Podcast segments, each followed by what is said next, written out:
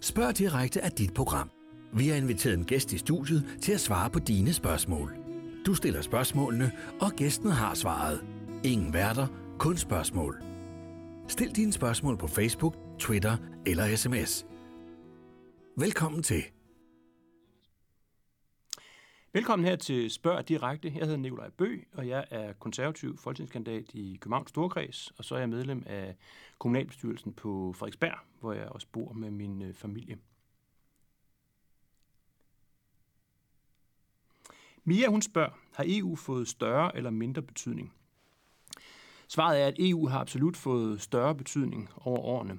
Øh, EU startede jo kort efter 2. verdenskrig øh, som et ret begrænset samarbejde. Oprindeligt var det jo en kul- og stålunion, der skulle sikre, at øh, de europæiske lande gik i, i krig med hinanden igen, og så udviklede det sig over årene til et øh, meget, meget tæt økonomisk, øh, handelspolitisk samarbejde, som har fået mange afsmittende virkninger efterhånden.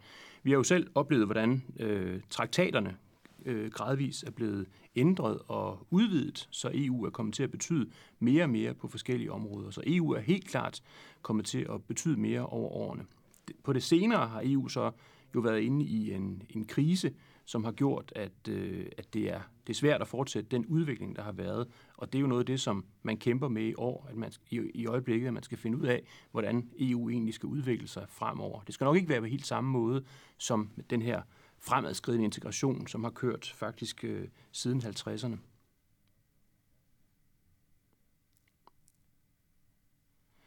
Så spørger Philip, hvad laver du til daglig? Altså, jeg øh, er ansat i et kommunikationsfirma inde øh, midt i København, og så øh, sidder jeg jo så i kommunalbestyrelsen på Frederiksberg, som jo er en, en fritidsbeskæftigelse. Den eneste øh, fuldtidspolitiker, vi har på Frederiksberg, det er borgmesteren. Alle vi andre, vi klarer det i, i vores fritid.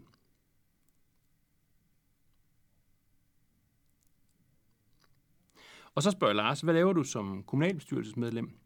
Jeg er formand for det, der hedder Bolig- og Ejendomsudvalget på Frederiksberg, som øh, tager sig af de kommunale ejendomme og øh, de almene boliger og forskellige spørgsmål omkring for eksempel sammenlægning af boliger og andre ting, der er sådan med, med vores øh, bygningsmasse at gøre. Og så sidder jeg i nogle andre udvalg. Jeg sidder i øh, by- og miljøudvalget, som er det, der tager sig af lokalplaner og øh, busser og vejbelysning og mange andre ting, hvor jeg er konservativ ordfører, og det er jeg også på undervisningsområdet, altså alt, hvad der handler om, øh, om folkeskolen på Frederiksberg. Vi har 10 øh, rigtig gode folkeskoler, som, øh, som vi er med til at, at drive. Og så endelig sidder jeg i, i børneudvalget, som er det udvalg, der tager sig af daginstitutionerne på Frederiksberg, som vi har godt 50 af. Så er der et spørgsmål fra, på sms, der lyder, hvad betyder det for dig at være konservativ? Og det at være konservativ, det betyder for mig, at man er forankret i sin nation, at man er, man er dansker og har en øh, tæt tilknytning til dansk kultur og ønsker at bevare det, som binder os sammen som danskere. Jeg tror, at øh, det stærkeste fundament for at skabe et, et godt samfund, det er, at vi har et, øh, et fællesskab, et kulturelt og et nationalt fællesskab som danskere. Vi har en fælles historie, vi har en fælles kulturarv, vi har en fælles religion. Ikke vi nødvendigvis alle sammen er kristne, men vi har, allerede, vi har alle sammen en kristen kultur i, med i bagagen, som har betydet rigtig meget for, hvordan vores samfund har udviklet sig. Og de ting, de skal efter min opfattelse stadigvæk være styrende eller dominerende i det danske samfund, og de skal bevares, de kvaliteter, der ligger i det, fordi hvis man ikke sørger for, at der er en hovedkultur, en, øh, en dansk velfungerende kultur, der, øh, der øh, dominerer samfundet, så risikerer man let, at vi bliver øh, opsplittet i forskellige parallelsamfund og øh, ghettoer osv. osv. Det er ikke noget godt samfund. Det gode samfund, det er der, hvor vi har et fælles grundlag, og hvor vi har tillid til hinanden, fordi vi ved, at vi kommer af det samme, og at vi i stort omfang øh, har, øh, har den samme øh, kulturelle ballast med. Og det gælder også for de nye borgere, der kommer til Danmark. De skal også lære den danske kultur at, at kende, samtidig med at de selvfølgelig også øh, er velkommen til at, at bevare deres egen kultur i det omfang, det ikke er i konflikt med, hvordan vi i øvrigt øh, driver vores samfund. Så spørger Thomas, hvad fik dig til at gå ind i politik? Altså, det har i virkeligheden også lidt med, med EU at gøre, fordi jeg havde en, øh, en farfar, som var meget øh, interesseret i politik. Han var domprovs i Aarhus, og så var han en meget øh, ihærdig øh, EF-modstander, som det hed dengang, og sad i Europaparlamentet for folkevægelsen mod EF fra 1979 til 87. Og ham var jeg voldsomt inspireret af som, øh, som barn. Mine forældre var også meget interesserede i politik, men det var først og fremmest min farfar, som øh, var den store inspirationskilde, og ham talte jeg utrolig meget med. Og øh, jeg var med ham nede i parlamentet øh, nogle gange, og i det hele taget alt, hvad der handlede om, om politik, det talte vi meget om. Og øh, da jeg så kom i, i folkeskolen og i gymnasiet, så var det naturligt at sidde i elevråd og være med til at træffe øh, de forskellige beslutninger, man nu kunne der. Og så efterhånden, så blev jeg mere og mere sådan engageret i, i partipolitik.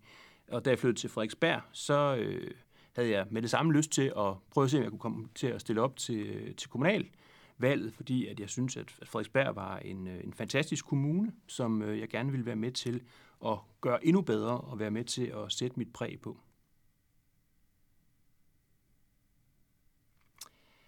Så spørger Peter, hvordan, hvorfor kunne du tænke dig at komme i Folketinget? Kan man ikke udrette lige så meget i kommunal bestyrelsen skal der muligvis stå? Øh, ja og nej. Altså, jeg synes faktisk, det er, det er rigtig spændende at sidde i kommunalbestyrelsen, fordi der har man virkelig... Øh, der påvirker man virkelig nogle ting, som betyder rigtig meget for, for folk i deres øh, hverdag. Nu skal vi for eksempel til at vedtage øh, budget på, på Frederiksberg, som vi skal have hvert år, og der øh, handler det jo om, hvordan øh, udvikler vores daginstitutioner sig. Vi, skal vi lukke nogle pladser? Skal vi øh, udvide nogle af vores skoler? Skal vi have en anden slags ældremad? Skal vi øh, ændre på vores busbetjening? Skal vi øh, plante nogle flere træer? Det er nogle ting, der er enormt sådan, synlige for folk i, øh, i deres dagligdag, og der er meget, meget kort fra beslutning til, til handling. Man kan umiddelbart se, hvad de beslutninger, man træffer, de, øh, de ender med der er lidt anderledes i Folketinget. Der øh, går det lidt langsommere, og man er jo en del af et lidt større system. Men omvendt så har man jo også indflydelse på nogle, øh, nogle lidt større ting, altså hvordan vi som, øh, som land skal udvikle sig, og hvad for nogle love, der skal gælde for, for alle danskere. Så det synes jeg også er, er rigtig spændende. Øh, I virkeligheden synes jeg, at, at kombinationen er rigtig fin, fordi hvis man både har det landspolitiske og det kommunalpolitiske, så har man i virkeligheden et meget godt overblik over, hvad, hvordan man kan være med til at, at trække samfundet i en, en god retning ud fra det, det politiske udgangspunkt, som, øh, som man nu har. Så spørger Louise, hvad interesserer du dig for ud over politik? Og jeg har en, øh, en familie. Jeg har tre børn og en kone, som jeg bruger tid sammen med.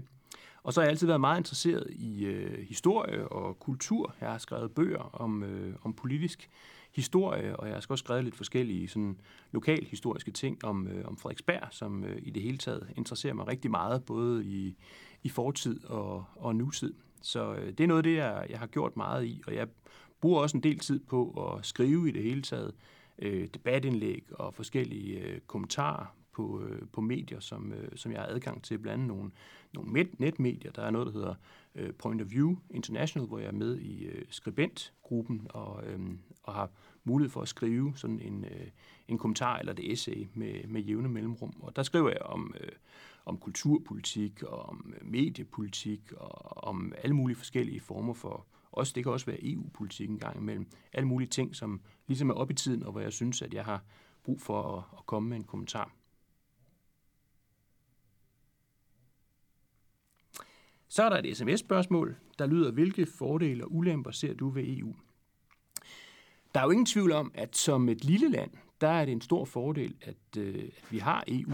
Øhm, Danmark har altid været enormt afhængig af at kunne handle med, med verden. Vi er jo en, øh, en lille øh, eksportøkonomi, øh, hvor vores, de ting, vi eksporterer til andre lande, betyder rigtig meget for, øh, for vores økonomiske øh, status. Og der er det klart, at der er det både en kæmpe fordel, at vi er medlem af det indre marked i EU, at vi kan handle frit med de andre EU-lande, men det er jo også vigtigt, at vi er med i EU, fordi det EU er en, en stadigvæk relativt stor økonomisk øh, magtfaktor i verden og er med til at lave indgå frihandelsaftaler og alle mulige forskellige aftaler med, med andre lande.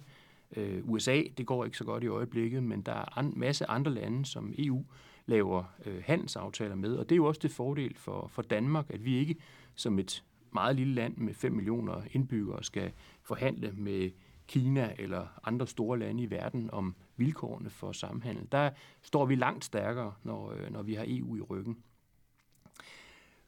Og der er også mange andre ting, hvor, øh, hvor det er en fordel for, for os, at vi har, vi har fælles regler i Europa, og vi står, står samlet som en, en magt. Vi deler jo i stort omfang øh, kultur og værdier med de andre EU-lande, og, øh, og det betyder jo også, at vi kan, vi kan påvirke verdenspolitikken med, med den måde, som vi nogle gange ser tingene på. Og igen er det en fordel for os som et lille land, at vi, øh, at vi står sammen med de 27 EU-lande, fordi så står vi langt stærkere.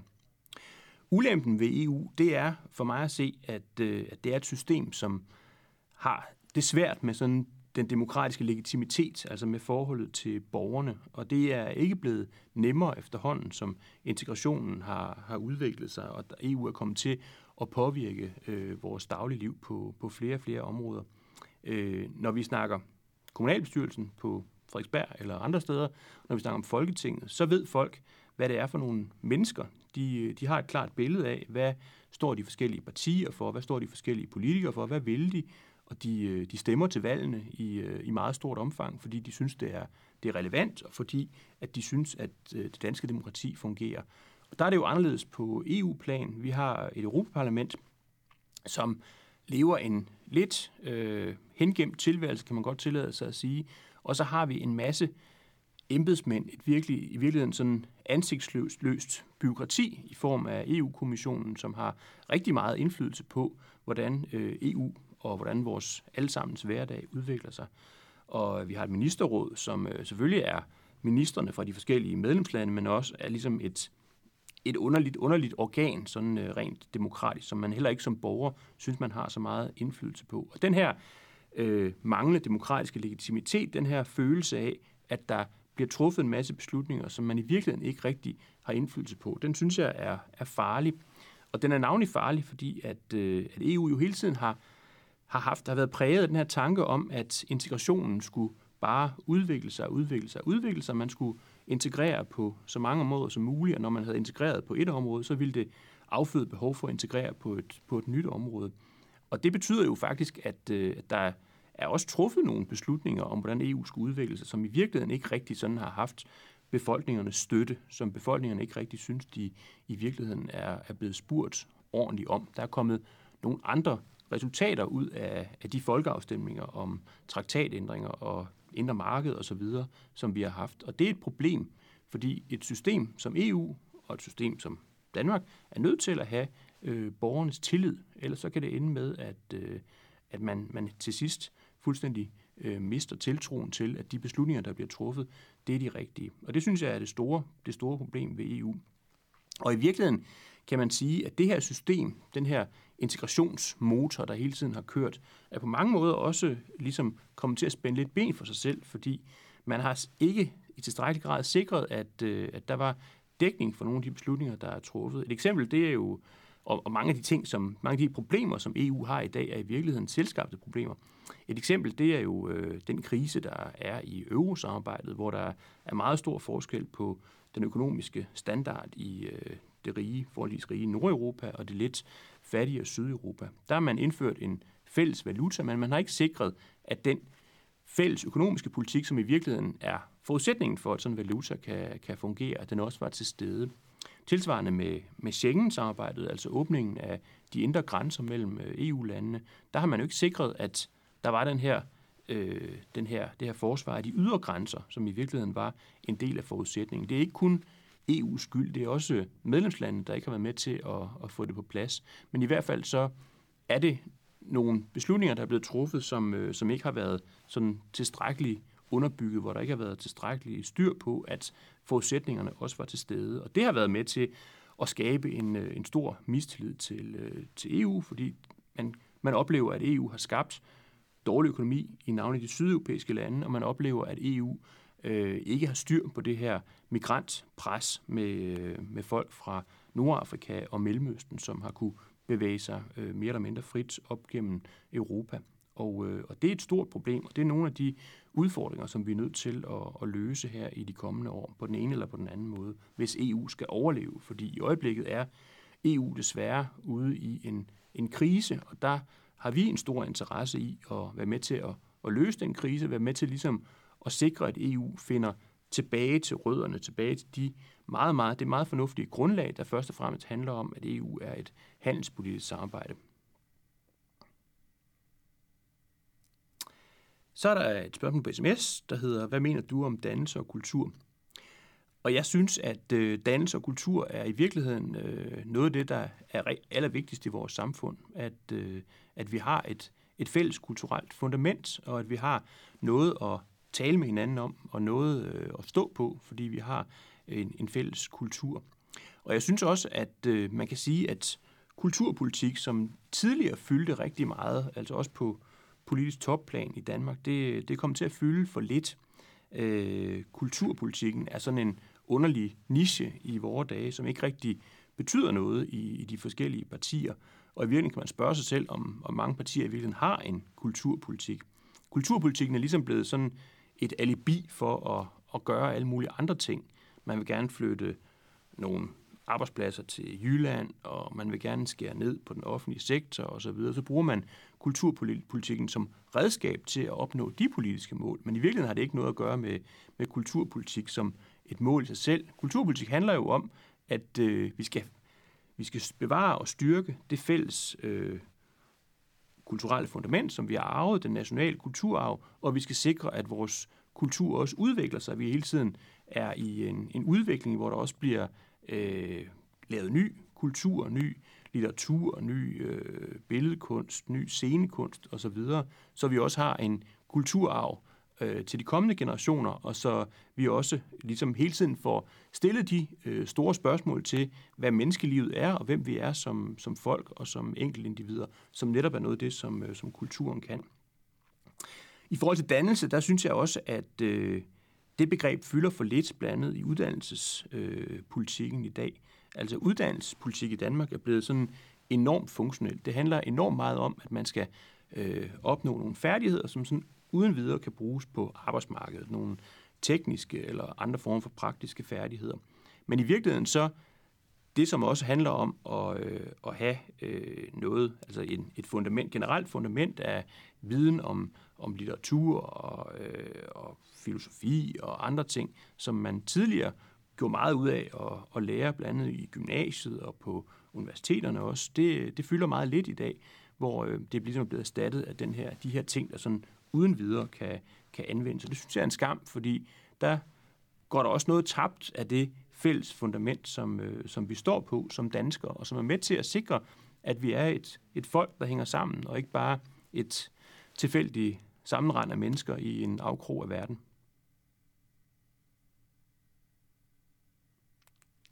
Så spørger Bodil, hvad er din livret? Er du god i et køkken?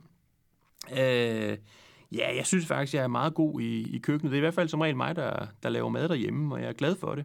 Det er sådan lidt en, øh, en, øh, en, en fri, et fristed for mig. Øh, efter en travl dag, så kan jeg rigtig godt lide at, at stå og lave mad og, og hygge mig lidt med det, og børnene kommer måske ud og, og giver en hånd med, eller også så gør de ikke. Men i hvert fald så, øh, så er det hyggeligt at, øh, at stå og lave, lave lidt mad til familien og spise den i ro og fred. Jeg synes, at sådan noget som, som måltidet betyder rigtig meget i et øh, familieliv, at øh, man har de her, i hvert fald om morgenen og om aftenen, øh, det omfang, det nu er muligt, hvor man samles om, øh, om middagsbordet og får snakket om, hvad der, hvad der skal ske, eller hvad der er sket i løbet af dagen. Det synes jeg er en vigtig del af, af familielivet, og en vigtig del af sådan den opdragelse, som jeg gerne vil give mine børn. Øh, min egen livret er, jeg har mange forskellige ting, jeg godt kan lide. Jeg er meget glad for lam i alle mulige forskellige øh, afskygninger. Vi, vi køber som regel et, øh, et lam til fryseren hvert år, og, øh, og der er mange spændende øh, udskæringer i det, så man kan lave mange forskellige dejlige retter. Jeg synes, lam smager rigtig godt, for eksempel. Så spørger Helle, er det ikke for gammeldags at være konservativ? Og det synes jeg selvfølgelig ikke. Jeg synes, at øh, konservatisme det er, det er noget, der skal være i et, et samfund. Altså konservatisme, det handler om, øh, om eftertanke, at man, øh, man, man tænker sig godt om, man finder en balance i tingene, og man ikke sådan uden videre hopper med på, øh, på alt det nye, som tilfældigvis opstår. Øh, man kan sige, at konservatisme er jo sådan en mellemposition mellem socialisme, som handler enormt meget om at skabe øh, lighed i samfundet, og liberalisme, som handler enormt meget om at skabe frihed i samfundet. Der står vi sådan lidt mere i, i midten. Vi har ikke som mål hverken at skabe mest mulig lighed eller at skabe mest mulig frihed. Vi tror på øh, frie individer, men det skal være et stærkt fællesskab. Hvis ikke man er en del af et, et stærkt fællesskab og et, øh, et land, der hænger sammen, så synes vi, at, øh, at der går noget meget vigtigt tabt. Og øh, jeg synes også, at erfaringen tilsiger, at, øh, at den konservative position, den ofte er meget frugtbar for et samfund, at man, øh, man sørger for at bevare de værdier, man har til fælles, og at man, man sørger for, at øh, vi stadigvæk har øh, et, et bånd mellem mennesker, og ikke bare er øh, individer, der, der suser derud af, uden at se hverken til højre eller venstre, og uden at tænke på, hvad det er, vi er, vi er kommet af, og hvad det er, vi, øh, vi i fællesskab øh, skylder hinanden som, øh, som danskere og som medborgere. Så er der et øh, sms-spørgsmål, der spørger, hvilken bog har du sidst læst? Og den bog, jeg sidst har læst, jeg faktisk har læst i så sent som her i øh, tidligere dag, det er Per Stig Møllers øh, De fire isbjerge. Øh, per Stig Møller er jo min øh, forgænger som øh, folketingskandidat i, øh, i Frederiksberg Slotskreds og i, øh, i Københavns Storkreds. Og han er en, en mand, som jeg er meget inspireret af, og, øh, og som jeg stadigvæk også taler jævnligt med. Og han har for nylig skrevet en, en bog, som handler om, øh, om de store udfordringer, som verden står over for i dag. Blandt andet også om, om EU's rolle i det.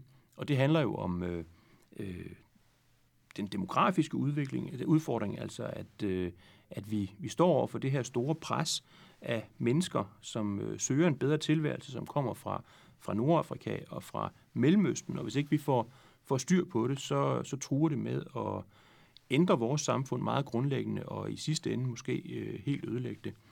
Dernæst så er der jo øh, klimatruslen, som er et andet af de isbjerge, som, øh, som han beskriver, som øh, selvfølgelig er den globale opvarmning, og, øh, og hvad vi skal gøre ved det. Hvordan skal vi sikre, at vi får en, øh, en klima- og miljøpolitik, som er bedre i balance, og hvor vi kan sikre, at vi giver verden bedre i et mindst lige så, godt, lige så god tilstand øh, til vores efterkommere, som vi fik den fra, fra vores børn.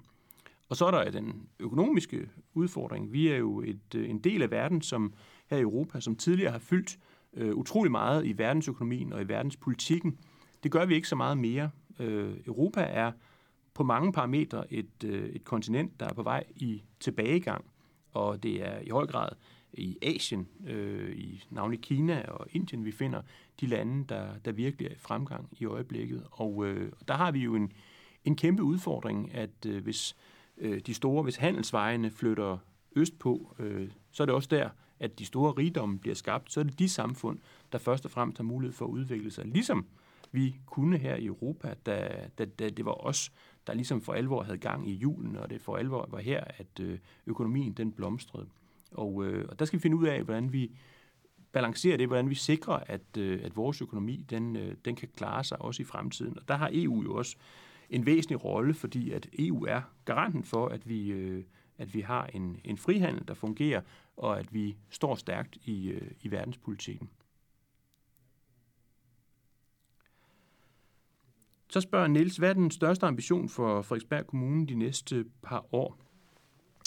Den største ambition for, for nu er jeg jo konservativ, så jeg vil sige, at den største ambition for, for Frederiksberg Kommune, det er jo, at vi øh, bevarer de kvaliteter, som kendetegner kommunen. Frederiksberg er jo en, øh, en del af en storby. Den ligger midt inde i, i København, men er også på mange måder lidt som en landsby. Den har en, øh, en, en kultur og en, øh, en, et, øh, et, et fællesskab mellem mennesker, som, øh, som har en stærk identitet som, øh, som netop Frederiksberg-borgere.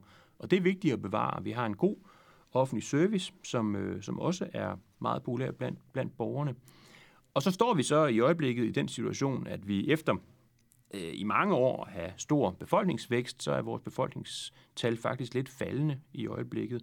Og det er en udfordring for vores, øh, vores økonomi, fordi så kommer der ikke så mange skattekroner i kassen, og det er en udfordring i forhold til at, øh, at vi skal, vi skal omprioritere. Så er der ikke brug for så mange daginstitutioner og så videre, så er man nødt til at, at gøre tingene på en lidt anden, anden måde, og det er altid, øh, kan altid være bøvlet, og det giver altid noget modstand fra borgerne. Vi har jo så også mulighed for stadigvæk at udvikle dele af kommunen, og det er også øh, noget af det, der bliver rigtig spændende i de kommende år. Øh, Frederiksberg Hospital lukker jo desværre, men det er ikke noget, vi er, er herre over. Og der er et kæmpe område der omkring øh, Sønder Fasanvej, som øh, kommunen efterhånden skal overtage og skal udvikle blandet. Kan det være til boliger? Det er noget, vi snakker i øjeblikket om. Hvad, hvad skal der være på, på den store hospitalsgrund? Der kan være boliger, der kan måske være nogle, nogle mindre erhverv, der kan være noget, øh, noget idrætsfaciliteter, og der kan være et område, som stadigvæk er, er åbent og grønt, og med sikring af de mange øh, bevaringsværdige bygninger, der også er i området. Det er også noget af det, der er kendetegnet for Frederiksberg, at vi, øh, vi går op i at bevare vores historie, vi går op i at bevare vores øh, profil som en, en grøn kommune med, med mange træer og, og meget sådan øh, åbent bymiljø. Og der adskiller vi os lidt fra, fra København, som, øh, som har måske lige lovlig gang, meget gang i, i byggeriet nogle gange, hvor når man ser på sådan noget som Carlsbergbyen, og når man ser på det, der nu kommer til at ske på, på posthusgrunden inde i, bag ved hovedbanegården, så synes jeg, at man bygger øh, alt for tæt og alt for højt og med alt for lidt plads til lys og luft og det grønne. Og der har vi nogle ting, som jeg synes er vigtigt, at, at vi holder fast i på Frederiksberg, som kendetegner vores kommune. Så spørger Mia, hvad skal ændres ved, hvordan EU fungerer i dag? Altså, jeg synes, at det er meget vigtigt, at EU koncentrerer sig om de ting, som EU virkelig er gode til, og som EU virkelig er, øh, er skabt for. Og det er først og fremmest det indre marked, som har været en, en kæmpe succes, og som betyder rigtig meget for et, øh, et lille land øh, som Danmark, fordi vi har kunne handle meget lettere med, med andre lande. Det, der er farligt ved EU i øjeblikket, det er jo, at EU er i en, en krise, og hvis ikke vi passer på, så kan vi risikere, at samarbejdet falder, falder fuldstændig fra hinanden, fordi at øh, de forskellige lande, de vil noget forskelligt. Altså vi ser jo blandt andet konflikten på øh, migrationsområdet, hvor, hvor mange af de store EU-lande, de kunne godt tænke sig at have fælles regler omkring fordeling af, af flygtninge og asylansøgere. Men navnlig de østeuropæiske lande, de ønsker overhovedet ikke at modtage nogen øh, asylansøgere i deres lande, og vil på ingen måde høre tale om at lave en fælles, fælles EU-regler og fælles fordeling osv. Og, øh, og det er nogle af de konflikter, som man er nødt til at, at have løst. Øh, ellers så vil det være hvert land, der finder deres egen model, deres egen løsninger for det. Og det er man nødt til at gøre, indtil man eventuelt på et tidspunkt finder ud af nogle fælles EU-løsninger. Så er man nødt til at kunne beskytte sin, øh, sin egen grænse selv, og selv bestemme, hvem der, der kommer ind i landet. Og jeg er ikke særlig optimistisk i forhold til, at, øh, at EU finder en, øh, en fælles løsning på blandt andet migrationsspørgsmålet, fordi at meningsforskellene simpelthen er for store. Det, der også er lidt farligt i den forbindelse, det er jo, at øh, nogle af de store EU-lande, specielt Frankrig og øh, præsident Macron, øh, de har den opfattelse, at svaret på den her krise, som EU er kommet er inde i i øjeblikket, det er mere EU. Det er, at der skal mere gang i integrationsmotoren, at vi skal have øh, fælles øh, finansminister og fælles her og fælles politikker på alle mulige nye områder. Og det der så, og han ved godt, at det kan man ikke få alle 27 EU-lande øh, med til, så skal man have en kerne af primært sådan formentlig de gamle EU-lande, de oprindelige EU-lande, øh, som øh, ligesom kører ekstra stærkt, og så kommer der nogen EU-lande haltende lidt bagefter. Og det tror jeg er farligt, fordi det er vejen til, at øh, samarbejdet kan gå i opløsning. Og for Danmark er det naturligvis ekstra farligt, fordi vi har vores, øh, vores fire forbehold, som gør, at vi kan ikke være med i det, der handler om mere fælles økonomisk politik og mere fælles øh, forsvars- og sikkerhedspolitik politik osv. Og det tror jeg heller ikke er realistisk med den opfattelse, der er af EU i den danske befolkning i øjeblikket, at vi kommer med i. Så vi vil komme længere og længere væk fra sådan kernen i EU og blive, komme til at sagt mere og mere agter ud, hvis øh, for eksempel Macron han får, øh, han får øh, Øh, held til at realisere sine visioner. Så det håber jeg ikke øh, sker. Jeg synes stadigvæk, vi skal have et EU, som hænger sammen, og vi alle sammen er rimelig enige om, hvad vej øh, vi skal gå, og det skal først og fremmest fokusere på at bevare de store kvaliteter, som EU har i form af et, et handelssamarbejde. Så spørger Frederik, hvordan mødte du din kone? og øh, jeg kan godt øh, sige i de her moderne tider, at øh, hende mødte jeg på, på nettet. Og så viste det sig faktisk, at øh, vi begge to var, var vokset op i Aalborg, ikke ret langt fra hinanden. Vi har aldrig truffet hinanden deroppe, men øh, vi havde ligesom øh, et øh, noget at snakke om der fra starten af, fordi øh, vi, vi kendte mange af de samme steder og havde gået i byen som, som unge øh, mange af de samme steder. Så, øh, og vi har været gift i, i snart øh, 10 år, og, øh, og hende er jeg rigtig glad for. Så er der spørgsmål på sms, der spørger, hvad betyder påklædning for dig? Jamen, øh, påklædning betyder egentlig ret meget for mig. Altså, jeg arbejder som, øh, som konsulent, og, øh, og har den opfattelse, at, øh, at der skal man tage sig nogenlunde præsentabel ud for, for kunderne. Der, de har købt noget, der, der ofte er, er ret nogle, øh, noget rådgivning, som ofte er ret dyrt, og der kan man godt øh, ligesom vise sig fra sin bedste side og, og sørge for, at, øh, at, at, at de kan se, at de, de får et, øh, et professionelt produkt i, fra deres rådgiver. Øh, og i mange sammenhænge, så øh, vil jeg sige, at så har jeg også nogle ting i kommunen, hvor man skal repræsentere øh, Frederiksberg, og der synes jeg også, det er, det er rimeligt at forlange, at man er, man er nogenlunde pæn i, pæn i tøjet. Øh, nu har jeg ikke altid jakkesæt og slips på, men, øh, men det har jeg ofte, fordi det synes jeg passer godt til, til mange af de funktioner, jeg har, og det, jeg føler mig også godt tilpas i det. Men det er ikke noget, jeg har på i haven eller, eller, eller sover i eller sådan noget. Derhjemme, der ser jeg helt anderledes ud.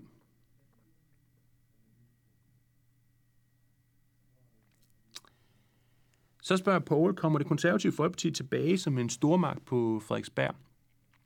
Altså ved sidste kommunalvalg her øh, i, i, øh, i efteråret 17, der gik vi jo faktisk øh, lidt frem øh, på Frederiksberg. Vi gik frem fra 34 procent til 37 procent af stemmerne, og fra 10 til 11 mandater ud af de 25, der sidder i kommunalbestyrelsen. Så på den måde så er vi i fremgang. Men det er klart, at det, der nok ligger i spørgsmålet, det er, om vi kan blive lige så stærke, som vi var engang, hvor vi havde øh, øh, op mod 60 procent af, af stemmerne på, på Frederiksberg, altså et stort flertal i kommunalbestyrelsen. Og, og det ved jeg ikke. Altså, vi er, jo, vi er jo ligesom garanten for, at borgerne på Frederiksberg, de stadigvæk får det Frederiksberg, de kender, og at øh, de får den, den gode kvalitet i den kommunale service, og at de får en, øh, en by, som er præget af de værdier, som har gjort Frederiksberg til Frederiksberg, og som har gjort, at de fleste Frederiksberg-borgere de har en stærk identitet som, øh, som netop borgere i, i vores by. Det er noget af det, vi står, vi står øh, inden for, og derfor tror jeg også, at, øh, at vi stadig vil blive med, med at være et meget stort parti på, øh, på Frederiksberg. Vi har haft borgmesterposten siden 1909, og det er faktisk øh, det sted i Danmark, hvor øh, det samme parti har siddet længst på borgmesterposten. Og det håber jeg selvfølgelig, vi, vi bliver ved med, og det tror jeg også godt, vi kan. Jeg tror ikke, vi kan være heldige at få absolut flertal igen, men det kunne jo bestemt være, være dejligt en gang. Så spørger Thomas, hvad har du fået ført igennem som byrådsmedlem? Altså, mange ting bliver besluttet øh, af et, et bredt flertal i kommunalbestyrelsen. Det er faktisk langt det meste. Altså, når man øh, hører om politik, enten, enten det er på Frederiksberg eller inde i Folketinget, så er der meget fokus på det her konflikt.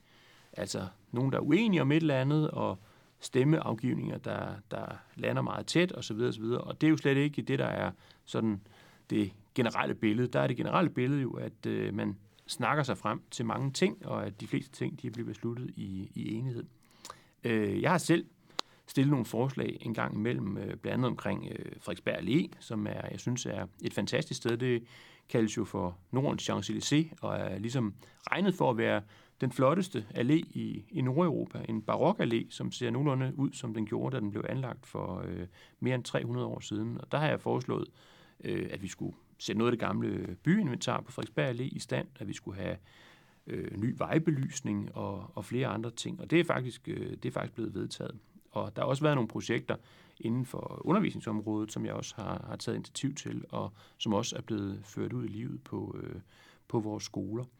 Og så har jeg jo også argumenteret for, når vi havde udfordringer med at skulle, øh, skulle lukke daginstitutioner eller gøre andre ting, som øh, ligesom gik ud over nogle folk, at, øh, at jeg har talt for, for mit, og det også ofte er, er sådan, det er endt, fordi jeg synes, at, øh, at mine argumenter, de var, de var gode, og det var der heldigvis også andre, der, øh, der synes. Det handler jo om at, i politik om at have de gode argumenter og kunne overbevise de andre om, at øh, man er ret i det, man siger. Så er der et sms-spørgsmål, som hedder, kan du se dig selv som kandidat til Europaparlamentet?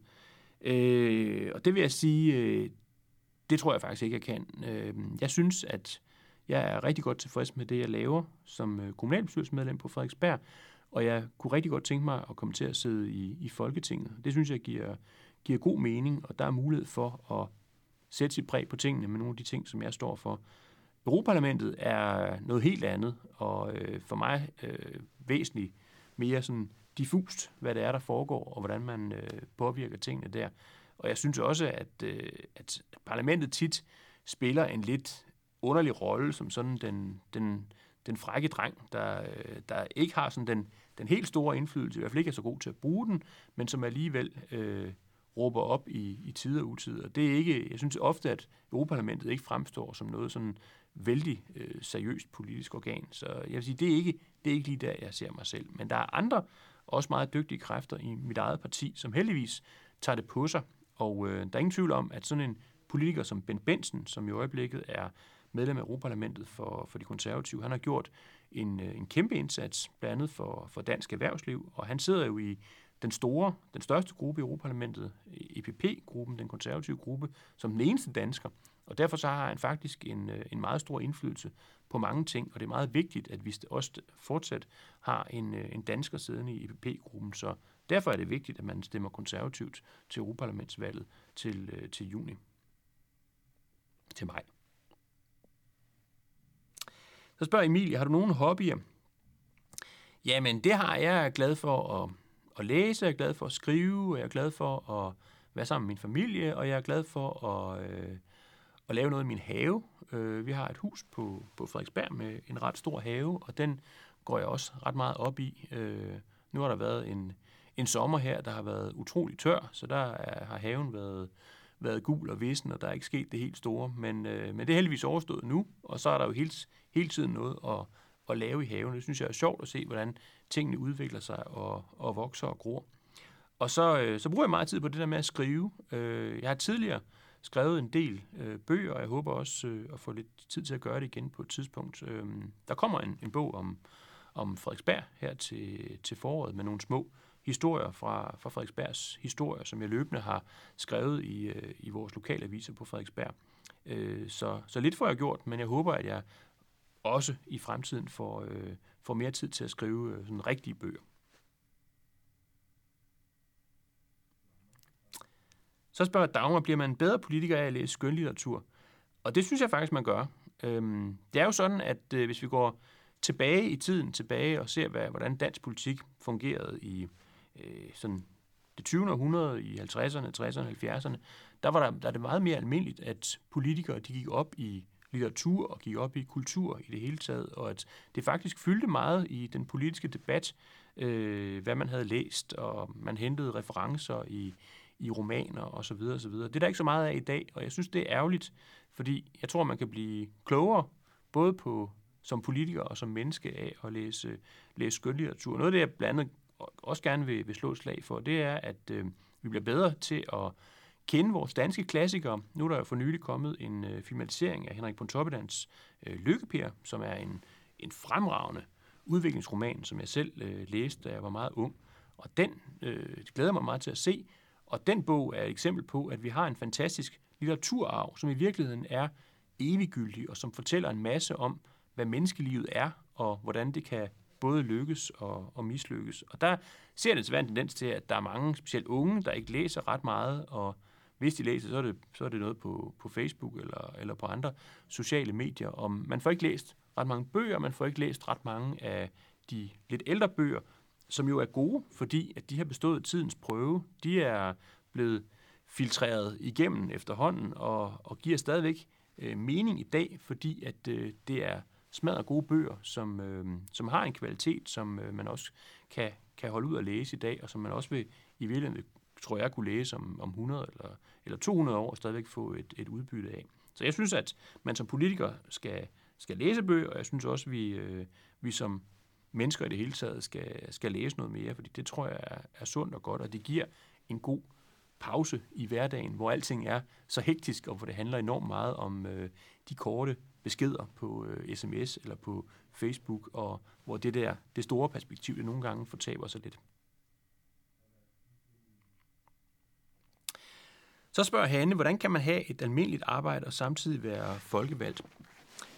Og nu er det jo sådan, at som kommunalbestyrelsesmedlem, som jo er det, jeg er folkevalgt til i øjeblikket, der, der er det en fritidsaktivitet, og det, det skal det være. Selvfølgelig tager det, tager det en masse tid, men man er nødt til at, at få det til at hænge sammen, fordi det er ikke ret mange penge, man får for det i virkeligheden. Øh, man får lidt, men, øh, men det er slet ikke noget, man, man kan leve af. Øh, det handler jo om at organisere det på, på samme måde som med alt muligt andet.